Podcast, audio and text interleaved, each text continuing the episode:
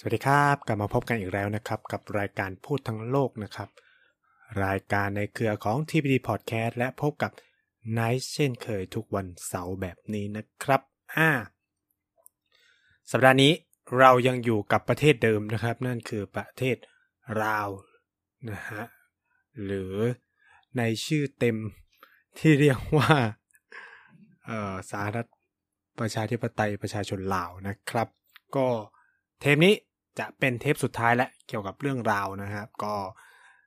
เกี่ยวกับเรื่องประเทศลาวนะครับไม่ใช่เป็นเรื่องราวนะฮะต้องพูดให้ชัดเจนก่อนสัปดาห์ที่แล้วเนี่ยเราก็คุยกันไปเกี่ยวกับเรื่องบทบาทความสำคัญเนาะของลาวที่มีต่อประเทศไทยใช่ไหมครับสัปดาห์นี้เนี่ยอย่างที่เล่าและก็เกริ่นไปก่อนหน้านี้แล้วว่าผมจะมาพูดถึงเกี่ยวกับยุทธศาสตร์ของลาวในการที่เขาอยากจะเป็นแบตเตอรี่ของอาเซียนนะครับเป็นแบตเตอรี่ของอาเซียนนะน่าสนใจมากนะครับซึ่งตัวยุทธศาสตร์เนี่ยจริงๆเขาวางเป้าไว้ว่าจะประสบความสำเร็จในปี2020เนาะแต่ว่าถามว่าประสบความสำเร็จไปไหมก็เรียกได้ว่าระดับหนึ่งเพราะว่าลาวก็เป็นประเทศหนึ่งที่ส่งออกพลังงานโดยเฉพาะไฟฟ้าเยอะมากๆนะครับคิดเป็นแบบรายได้หลักอันดับต้นๆเลยของประเทศนะครับก็อันนี้ก็ต้องพูดให้ฟังแบบนี้ก่อนนะครับซึ่งก่อนที่เราจะเข้าก็อย่างที่พูดไปว่าลาวเนี่ยส่งออกพลังงานให้กับไทยใช่ไหมฉะนั้นวันนี้ผมก็เลยอยากจะมาเล่าว่าแล้วลาวเองเนี่ยเขามียุทธศาสตร์เรื่องพลังงานของเขายังไงบ้างนะครับหลายคนก็จะสงสัยว่าทำไมเราเรื่องลาวเยอะจังเลยก็ต้องพูดอย่างนี้ว่าโดยส่วนตัวเนาะไนท์เนี่ยค่อนข้างสนใจประเทศนี้โดยส่วนตัวนะครับโดยส่วนตัวอยู่แล้วก็มีการศึกษาหลายอย่างนะครับเรียกได้ว่าทำงานวิจัยนะงานวิชาการเกี่ยวกับประเทศนี้ค่อนข้างเยอะแล้วกันในอาเซียนก็คือผมทำแค่ไทยแล้วก็ลาวก็ไม่มีประเทศอื่นเลยไม่งั้นก็จะไปอินเดียไปเอเชียใต้เลยนะครับก็จะไม่มีประเทศอื่นเท่าไหร่ที่ผมศึกษาส่วนใหญ่ผมก็จะสนใจประเทศลาวส่วนหนึ่งก็คือ เป็นบ้านจะบอกว่าเป็นที่อยู่ของบรรพบุรุษนะครับก็คือเป็นประเทศบรรพบุรุษผมนั่นเองนะครับก็คือพ่อแม่ผมก็เป็นคนอีสานเนาะก็คือก็มีบรรพบุรุษมาจากประเทศนี้นั่นแหละครับคือต้องพูดว่าแต่ก่อนเนี่ยมันก็ไม่ได้แบบแบ่งกันชัดเจนเนาะข้ามกันไปข้ามกันมานะคนอีสานก็จะเป็นเราก็จะเรียกกันเลยว่าเป็นคนลาวก็ได้นะครับเป็นชาติพันธุ์ลาวนะครับก็ตรงนี้ก็เป็นส่วนหนึ่งที่สนใจแล้วก็อีกเรื่องนึงก็คือว่ามีเพื่อนคนลาวเยอะนะแล้วก็สนใจประเทศนี้มานานแล้วสนใจทั้งประวัติศาสตร์ทั้งอะไรเงี้ยมาศึกษามาตลอดนะครับก็เลยทำให้องค์ความรู้เรื่องประเทศลาวค่อนข้างจะเยอะแล้วก็นำไปสู่การทำวิจัยของเราแล้วก็อย่างที่บอกคือผมดูเรื่องพลังงานเนาะซึ่งลาวก็จะมีผลต่อไทยเยอะอะไรเงี้ยก็เลยเป็นที่ไปที่มาว่าทำไมถึงพูดเรื่องประเทศลาวเยอะด้วยความชื่นชมแล้วก็รักแล้วก็ชอบประเทศนี้มากนะครับคือผมเนี่ย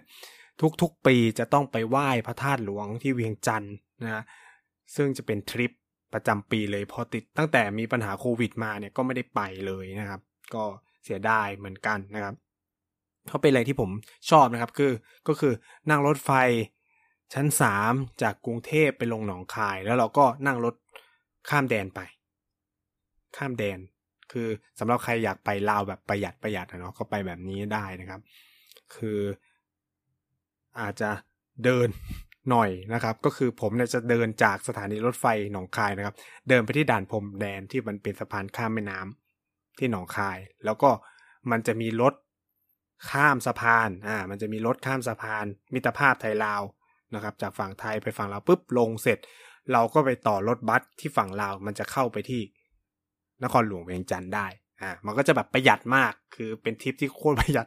สำหรับใครที่เป็นสายแบ็คแพ็คก็จะเป็นวิธีแบบเนี้ยก็จะง่ายนะครับคือบางคนเขาก็จะนั่งรถบขส.จากบขส.หนองคายเข้าไปอะไรเงี้ยแต่ว่าของผมเนี่ยก็จะเป็นเดินไปเลยเดินไปด่านพรมแดนแล้วก็ต่อรถเมล์ไปเรื่อยๆนะครับ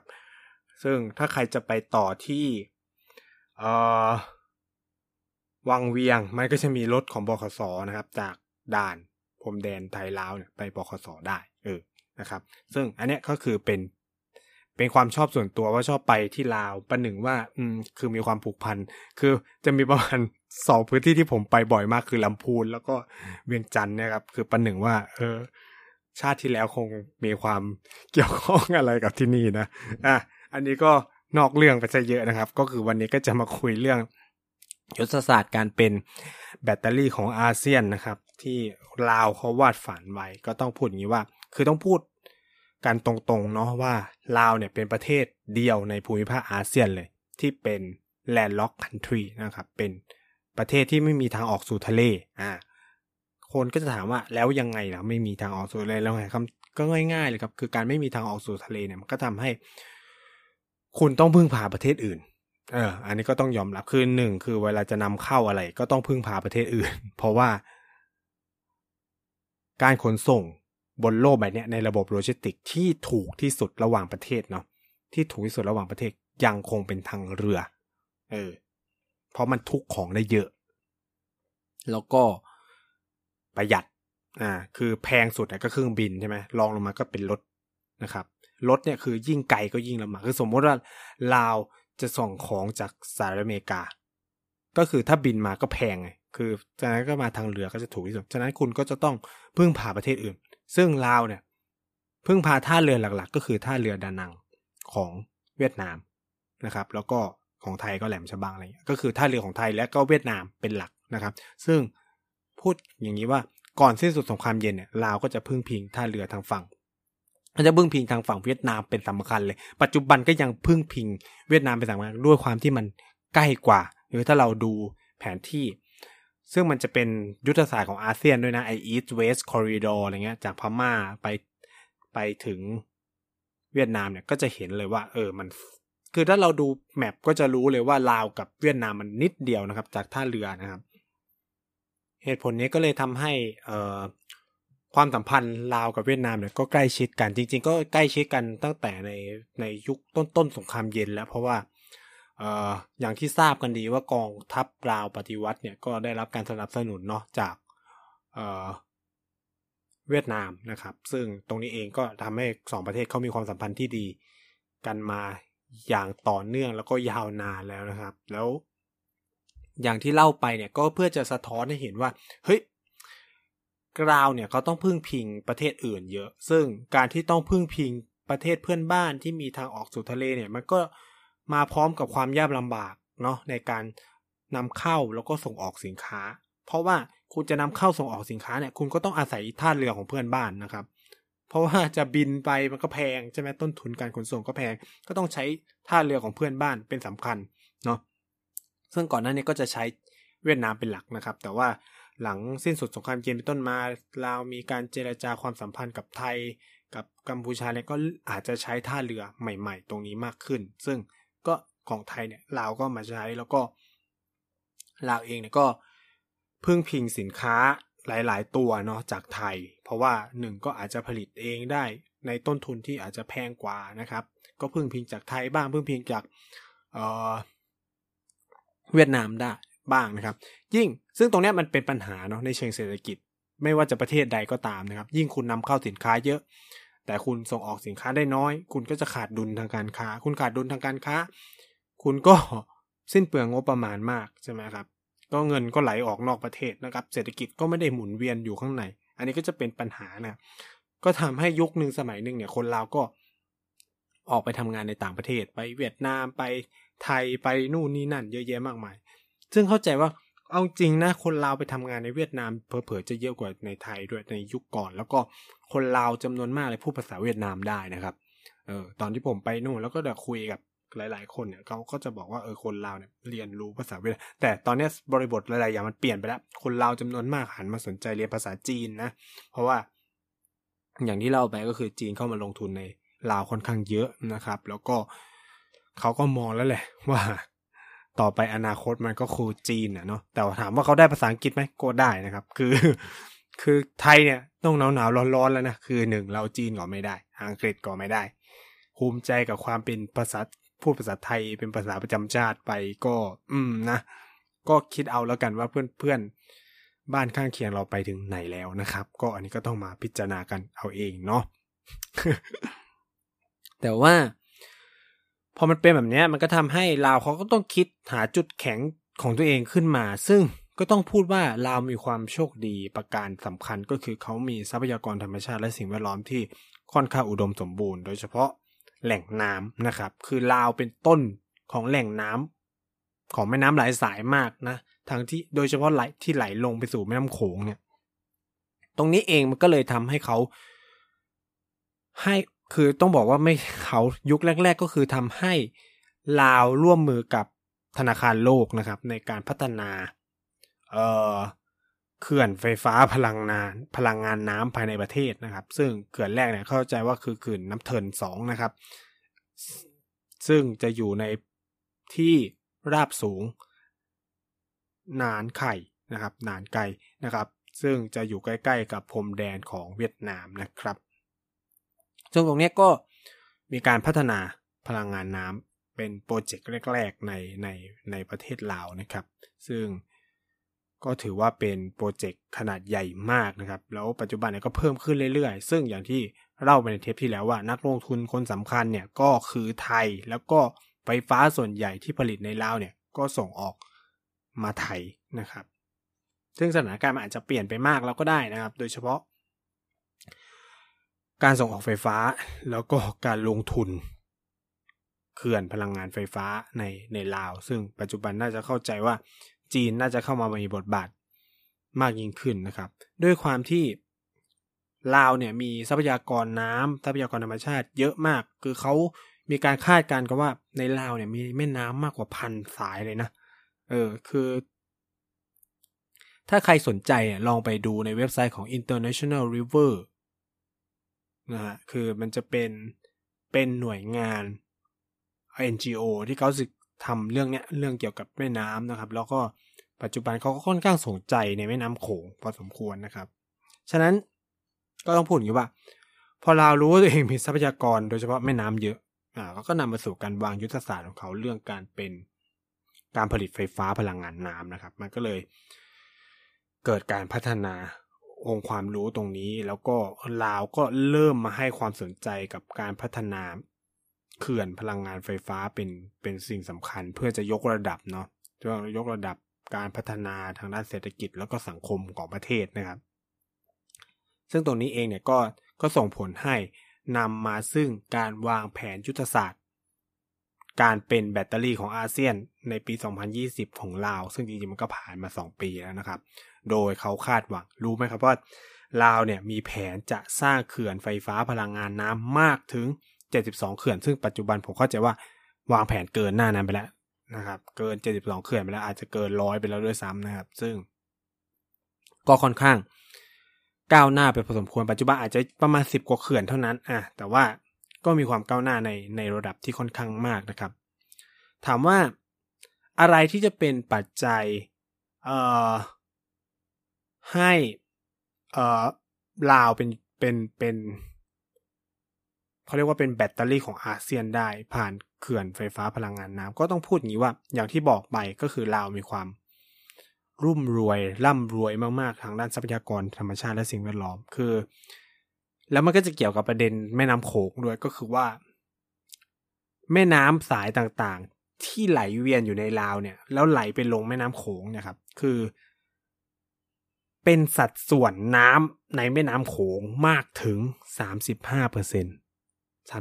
นะครับคือเยอะมากคือผมเคยแอบเล่าไปบ้างแล้วว่าปัญหาเรื่องแม่น้ำโขงเนี่ยลดน้ำโขงลดเนี่ยส่วนหนึ่งปฏิเสธไม่ได้ว่าเขื่อนในจีนแต่ว่าก็ปฏิเสธไม่ได้เหมือนกันว่าเป็นผลมาจากเขื่อนในลาวเหมือนกันอันนี้ก็ต้องยอมรับอย่างหนึ่งโดยเฉพาะการเปิดตัวของเขื่อนไซยบุรีเนี่ยมันทำให้สถานการณ์เปลี่ยนไปเยอะมากเราจะเห็นว่าหลังเปิดเขื่อนไซยบุรีเป็นต้นมาเนี่ยสถานการณ์แม่น้ำโขงเนี่ยแย่ลงไปเรื่อยๆนะครับเพราะว่าเขื่อนเนี่ยคือมันดักแม่น้ำสายสำคัญมากที่จะไหลลงไปสู่แม่น้ำโขงนะครับฉะนั้นเนี่ยด้วยความที่ลาวก็มีแม่น้ำเยอะใช่ไหมแล้วก็มีแม่น้ำโขงเนาะที่ไหลผ่านประเทศตัวเองนะครับก็มีการวางแผนเยอะแยะคือเอาเฉพาะแม่น้ำเนี่ยคือกินอาณาบริเวณเยอะมากนะครับที่ราบลุ่มต่างๆอะไรเงี้ยก็นี่ก็จะเป็นจุดแข็งที่เฮ้ยเขาเอามาใช้ได้ แล้วด้วยความที่โลเคชั่นหรือพื้นที่ทางภูมิศาสตร์ของลาวเนี่ยอยู่ตรงเมนแลนด์อาเซียนใช่ไหมเชื่อมต่อลาวเชื่อมต่อไทยเชื่อมต่อเวียดนามแล้วก็เชื่อมต่อจีนด้วยตรงนี้ก็เป็นจุดแข็งอีกที่เขาจะสามารถส่งออกพลังงานไฟฟ้าเหล่านี้เพื่อสร้างรายได้ให้กับประเทศได้เหมือนกันนะฮะซึ่งตามข้อมูลของธนาคาร ADB เนาะก็คือธนาคารพัฒนาแห่งเอเชีย Asian Development Bank เนี่ยก็มีการอธิบายในตาม strategic หรือมีการออกรายงานเกี่ยวกับการพัฒนาการสร้างความร่วมมือในการพัฒนาเศรษฐกิจในอนุภูมิภาคลุ่มน้ำโขงเนี่ยเขาก็มีการมองว่าเฮ้ยลาวเนี่ยควรจะโฟกัสในสิ่งเหล่านี้เช่นเรื่อง transportation energy interconnection นะครับเรื่องคมนาคมนะครับสิ่งเหล่านี้จะเป็นจุดแข็งให้กับลาวได้เช่นเดียวกันกับธนาคารโลกนะครับเขาอย่างที่พูดก็คือธนาคารโลกเป็นเจ้าแรกๆที่เข้ามาสนับสนุนเรื่อง Hydro Power Project ในลาวนะครับก็คือมาลงทุนเขื่อนพลังงานน้ำในลาวให้อะไรเงี้ยเป็นชาติแรกๆเพื่อขายให้กับไทยนะครับแล้วก็อย่างที่พูดไปก็คือว่าไทยเองเนี่ยก็เป็นตัวแสดงหนึ่งที่สำคัญที่เข้าไปลงทุนในลาวแล้วก็ช่วยในการผลักดันตรงนี้คือมันก็ทำให้ลาวเองก็มีแหล่งเงินทุนเนาะที่จะเข้าลงทุนแล้วก็สามารถส่งออกไฟฟ้าไปให้กับไทยได้คือมีตลาดคือสิ่งสำคัญเนี่ยเวลาคุณผลิตสินค้าคุณก็ต้องมีตลาดมีคนรับซื้อใช่ไหมซึ่งไทยอย่างที่บอกว่าในพื้นที่ภาคอีสานเนี่ยต้องการใช้ไฟฟ้าเพิ่มขึ้นเรื่อยๆทุกวันนี้ก็ยังเพิ่มขึ้นเรื่อยๆอย่างต่อเนื่องจากหัวเมืองใหญ่ๆที่ขยายตัวไม่ว่าจะเป็นขอนแก่นอุดร อุบลนครราชสีมาใช่ไหมครับซึ่งความต้องการใช้ไฟฟ้ามันก็เพิ่มขึ้นเมื่อหัวเมืองมันขยายขึ้นนะครับคือหลายปีที่ผ่านมาต้องบอกว่าภูมิภาคอีสานเนี่ยมันเปลี่ยนไปเยอะมากเลยครับคนไปเที่ยวขอนแก่นไปเที่ยวอุดรเนี่ยมันจะเริ่มไม่ต่างจากกรุงเทพเท่าไหร่นักละมันเริ่มมีธุรกิจใหญ่โตกลับมาอีกครั้งหนึ่งนะครับรุ่งเรืองเฟื่องฟูนะครับซึ่งสิ่งเหล่านี้เมื่อระบบเศรษฐกิจเฟื่องฟูก็ตามมาด้วยการใช้พลังงานที่เพิ่มขึ้นอันนี้ก็เป็นปกตินะครับตรงนี้เองเนี่ยก็เป็นโอกาสที่สำคัญของลาวเหมือนกันนะครับที่จะผลักดันตัวเองเนาะให้กลายเป็นแบตเตอรี่ของอาเซียนได้ผ่านการเนี่ยอย่างที่บอกก็คือพัฒนาสิ่งเหล่านี้นะครับจุดแข็งอีกสำคัญที่ทำให้ลาวกลายเป็นแบตเตอรี่ของอาเซียนได้ก็คือความร่วมมือระหว่างลาวกับประเทศเพื่อนบ้านนั่นก็คือหมายถึงไทยหมายถึงเวียดนามหมายถึงพม่าหมายถึงกัมพูชาอะไรเงี้ยครับซึ่งเป็นที่ทราบกันดีว่าไทยกับเวียดนามมีบทบาทค่อนข้างมากในลาวนะครับซึ่งในปี2007เนี่ยเรามีการทำ MOU กันเรื่องพลังงานน้ำเยอะมากนะครับระหว่างไทยกับลาวอะไรเงี้ยซึ่งตามแผนนะครับจริงๆไม่ตามแผนหรอกก็คือยุทธศาสตร์ภาพรวมทั้งหมดนะครับมีการลงทุนพลังงานน้ำแล้วจากประเทศไทยนะครับประกอบไปด้วยเทินหินบูนนะครับเขื่อนเทินหินบูนในปี1998นะครับห้วยโหนะครับเขื่อนห้วยโหในปี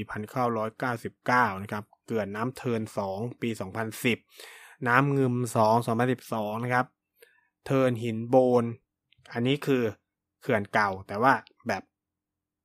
ขยายกำลังการผลิตในปี2012โรงไฟฟ้าหงสาอันนี้เป็นความน่าสนใจโรงไฟฟ้าหงสาเนี่ยเป็นถ่านหินนะ2016แล้วก็เรายังมีโปรเจกต์คือสยบุรีเปิดไปแล้วสยบุรีเปิดไปแล้วน้ำเงิม3นะครับแล้วก็มีเซเปียนเซน้ำน้อยอันนี้น่าจะเป็นเขื่อนที่แตกนั่นแหละ นะครับก็โดยคาดการณ์กันว่าจะโปรเจกต์ทั้งหมดจะส่งไฟให้กับไทยประมาณ 7,000 เมกะวัตต์แต่ปัจจุบันน่าจะเกินไปแล้วประมาณ 9,000 กว่านะครับซึ่งไทยก็เป็นผู้ลงทุนรายสำคัญเนาะอย่างที่พูดไปนะครับซึ่งมันก็มีการพูดคุยเจรจานะครับมีการเปลี่ยนแปลงเยอะแยะมากมายซึ่งอย่างที่บอกก็คือว่าการลงทุนทางพลังงานก็เปลี่ยนไปเยอะมากในลาวแล้วก็วันนี้ก็มี จีนเข้ามาลงทุนเพิ่มเติมมันก็ทำให้ความเป็นแบตเตอรี่จะไม่ใช่แค่อาเซียนละต่อไปลาวก็จะเป็นแบตเตอรี่ของเอเชียนได้เหมือนกันเพราะว่าจีนก็ประชากรเยอะใช่ไหมซึ่งตรงเนี้ยก็ทำให้เราต้องมาคิดต่อคือจีนใช่ไหมสำหรับเวียดนามเองเนี่ยปัจจุบันเนี่ยลาวก็ส่งไฟฟ้าให้กับเวียดนามนะครับมีการลงนามกันหลายตัวนะครับแล้วก็มีบริษัทร่วมทุนกันระหว่างลาวกับเวียดนามที่ชื่อว่า The Viet Lao Power Joint Stock Company นะครับอันนี้ก็จะเป็นบริษัทร่วมทุนทางด้านพลังงานที่เขาจะมีการลงทุนในเขื่อนเซกันมันนะเซกันมัน3นะครับมีเขื่อนเซคงนะครับซึ่งก็จะผลิตไฟฟ้าเยอะมากนะครับเหนือแม่น้ำโขงเหนือแม่น้ำเซกงนะครับแม่น้ำเซโขงนะครับแปลงานก็ได้ดังนั้นเนี่ยอันนี้ก็จะได้เห็นความร่วมมือเรายังมีก่อความร่วมมือเกรทแม่โขงซับรีเจียนนะครับก่อความร่วมมืออนุภูมิภาคลุ่มน้ำโขงอะไรเงี้ยที่จะมาผลักดันให้ลาวกลายเป็นหับของอาเซียนทางด้านพลังงานได้ซึ่งตรงเนี้ยมันคือยุทธศาสตร์ที่เขาวางไว้คือนี่ไอ้ที่ผมเล่าไปเนี่ยเป็นเขื่อนมันยังมีเขื่อนเซกามัน1เซกามัน2เซโขง3เยอะคือแบบเยอะมากครับปัจจุบันเนี่ยลาวน่าจะส่งไฟฟ้าให้กับเวียดนามประมาณ 3,000 ถึง 5,000 เมกะวัตต์นะคือเอามารวมกับไทยนี่ก็ประมาณ 15,000 แล้วนะก็ถือว่าเยอะมากนะครับจากน้ำนะครับซึ่งตรงเนี้ยมันก็จะได้เห็นพลวัตความเปลี่ยนแปลงทางด้านการลงทุนและการพัฒนาในลาวผ่านเขื่อนนะครับผ่านการผลิตพลังงานไฟฟ้าทางน้ำซึ่งก็ถือว่าเป็นเศรษฐกิจหนึ่งที่มีความสำคัญมากของลาวเขานะครับนอกเหนือจากเหมืองนะครับก็จะมีเนี้ยตัวเนี้ยก็จะเป็นรายได้หลักสำคัญหนึ่งของรัฐบาลลาวเลยในการส่งกระแสไฟฟ้าไปขายในต่างประเทศซึ่งตรงนี้คนที่ศึกษาการระหว่างประเทศก็จะได้เห็นว่าประเด็นความร่วมมือเนี่ยมันลดทอนมันไปลดทอนปัญหาความขัดแย้งที่เคยมีมาก่อนก็ต้องบอกว่าไทยกับลาวเนี่ยคือคนไทยชอบไปเข้าใจกันเองเนาะว่าความสัมพันธ์ไทยลาวคือโอเคในเชิงชาติพันธุ์เราเป็นพี่เป็นญาติพี่น้องกันเป็นญาติกันนะครับโดยเฉพาะภาคอีสานเนี่ยแต่ในเชิงการเมืองระหว่างประเทศเนี่ยโดยเฉพาะในยุคสงครามเย็นไทยกับลาวไม่ถูกกันเพราะว่าอยู่คนละค่ายกันแล้วคือประวัติศาสตร์เต็มไปด้วยบาดแผลนะครับไทยกับลาวเนี่ยโดยเฉพาะไทยไปทำกับลาวเยอะมากไปเผาเวียงจันทร์ไปเทครัวเขาลงมาเขาเรียกว่าให้สหรัฐตั้งฐานบินในไทยเพื่อบินไปถล่มลาวนะครับนะสิ่งเหล่านี้เป็นประวัติศาสตร์บาดแผลที่ต้องใช้เวลาคือต้องใช้เวลาในการเยียวยาพอสมควรเลยนะครับแต่ว่าวันนี้เราเห็นแล้วความร่วมมือทางเศรษฐกิจมันก้าวหน้าไปเยอะแต่ว่าเรายังแอบเห็นเนาะมันมีความไม่พึงพอใจอะไรบางอย่างเช่นไปพูดว่าไทยลาวพี่น้องกันอะไรเงี้ยก็ใครพี่ใครน้องมันก็จะเกิดคำถามนะครับเราก็ต้องเปลี่ยนทัศนคติกันใหม่ว่าไทยลาวเพื่อนบ้านกันนะครับเป็นเพื่อนบ้านใกล้ชิดกันคือมันการพูดในสถานะที่ว่าเราเท่าเทียมกันนะครับซึ่งตรงนี้มันก็เปลี่ยนแปลงไปแล้วก็การที่จีนเข้ามาลงทุนในลาวเนี่ยนอกจากจะเป็นแบตเตอรี่ของอาเซียนแล้วลาวยังจะกลายเป็นแลนด์ริงคันที่เหมือนที่ผมเล่าไปในเทปลาวเทปแรกผ่านการเชื่อมโยงระบบคมนาคมขนส่งทางรางซึ่งถ้าลาวทำสำเร็จก็จะสร้างมูลค่าทางเศรษฐกิจให้กับประเทศตัวเองมหาศาลย้ำว่าเยอะมากนะครับซึ่งตรงนี้เองก็จะมีความสำคัญนะครับแล้วเราก็จะได้เห็นนี่ก็คือบทบาทเนาะที่จีนเริ่มเข้ามาเปลี่ยนลาวมากยิ่งขึ้นซึ่งโดยส่วนตัวผมคิดว่าการเป็นแบตเตอรี่ของอาเซียนของลาวเนี่ยไม่ไกลเกินฝันเลยนะครับมันมีความเป็นไปได้สูงมากจากการลงทุนที่เพิ่มขึ้นแล้วก็แน่นอนความต้องการใช้พลังงานในไทยในเวียดนามในจีนในแม้กระทั่งในกัมพูชาเองมันก็จะเพิ่มขึ้นเรื่อยๆนะครับแล้วรวมถึงในลาวเองก็จะเพิ่มขึ้นเรื่อยๆจากการขยายตัวคืออาเซียนเนี่ยมันมีลักษณะจำเพาะอย่างหนึ่งคือมันควรจะต้องโตไปพร้อมๆกันอะไรเงี้ยมันคือแบบ มันจะแบบไปพร้อมๆกันโดยเฉพาะในเขตเมนแลนด์อาเซียนเนี่ยพอมันโตไปพร้อมๆกับเศรษฐกิจมันก็จะฟุ้งเพิ่มไปด้วยกันนะครับเพราะอย่างที่บอกไปว่าสมัยก่อนมันไม่มีเขตแดนไงมันไม่มีเขตแดนทุกพื้นที่มันก็ติดต่อเชื่อมโยงกันหมดถูกไหมครับตรงนี้เองมันก็เลยทำให้เกิดคำที่เรียกว่า CLMVT ขึ้นมาใช่ไหม CLMVT การพัฒนาภูมิภาคเมนแลนด์อาเซียนที่มีความสำคัญนะครับซึ่งนอกจากนี้เนี่ยหลายๆประเทศก็ให้การสนับสนุนวิชั่นวิสัยทัศน์นี้หรือยุทธศาสตร์นี้ในการเป็นแบตเตอรี่ของอาเซียนของลาวไม่ว่าจะเป็นกัมพูชาไม่ว่าจะเป็นพม่าเองก็สนับสนุนแผนนี้เพราะว่าแผนในอนาคตเลยก็คือว่าเป้าของลาวเนี่ยก็อยากจะส่งผ่านไฟฟ้าตัวเองไปถึงพม่าไปถึงเขมรเผลอๆไปถึงมาเลเซียไปถึงสิงคโปร์เลยคือนี่คือความตั้งใจเลยแต่ผมคิดว่าในความเป็นจริงเนี่ยการลากระบบไฟฟ้าไปขนาดนั้นมันสิ้นเปลืองมันไปยากนะครับยกเว้นว่าคุณจะลอดเคเบิลใต้ทะเลหรืออะไรเงี้ยแล้วก็ที่สำคัญเผลอๆรอบบ้านลาวก็ซื้อหมดแล้วไม่ว่าจะไทยเอ่ยไม่ว่าจะเวียดนามเอ่ยไม่ว่าจะเขมรไม่ว่าจะจีนเนี่ยก็พร้อมรับซื้อคือผลิตมาเท่าไหร่เขาก็พร้อมรับซื้อนะคืออย่างล่าสุดเนี่ยถ้าใครไปอ่านข่าวเกี่ยวกับพลังงานของไทยก็จะเห็นเลยว่าเราลดกำลังการผลิตภายในประเทศแล้วไปเพิ่มกำลังซื้อจากลาวนะครับเพราะว่าหนึ่งคือต้นทุนในการผลิตมันถูกกว่านี่แม่น้ำมันไหลผ่านไปเรื่อยๆมันไม่แทบจะแบบเขาเรียกว่าไม่ได้คือน้ำมันไม่มีราคามันไม่เหมือนกับคุณใช้แก๊สธรรมชาติมาผลิตคุณใช้น้ำมันเตามาผลิตใช่ไหมที่มันมีต้นทุนใช่ไหมล่ะหรือถ่านหินมันมีต้นทุนในตัวเขาเรียกว่าทรัพยากรที่เอามาผลิตไฟฟ้าแต่น้ำไม่มีราคานะครับยกเว้นผลกระทบจากเขื่อนแค่นั้นเองนะครับตรงนี้เองก็จะเป็นภาพรวมกว้างๆที่เราจะได้เห็นว่าลาวเขาจะผันผักตัวเองยังไงให้กลายเป็นจุดเชื่อมโยงของอาเซียนแล้วก็เป็นตัวสำรองพลังงานให้กับอาเซียนได้ซึ่งเอาจริงในอาเซียนเองเขาก็มีการคุยเรื่องการเชื่อมโยงระบบพลังงานระบบไฟฟ้ากันนะคือต่อไปในอนาคตซึ่งไม่รู้ไกลเท่าไหร่นะคือเขามีความคาดหวังว่าระบบกริดทั้งอาเซียนมันจะเชื่อมโยงกันมากขึ้นภายใต้ยุทธศาสตร์ของการวางแผนที่ชื่อเต็มมันคือ ASEAN Plan of Action for Energy Cooperation มันเป็นแผนปี 2016 ถึง 2025 ซึ่งถามว่าก้าวหน้าไปมากไหมก็ไม่ได้เยอะเท่าไหร่อ่ะก็คือมันเป็นการที่จะสร้างแบบ ASEAN Power Grid ขึ้นมาก็คือเป็นกริดรอบอาเซียนซึ่งแบบ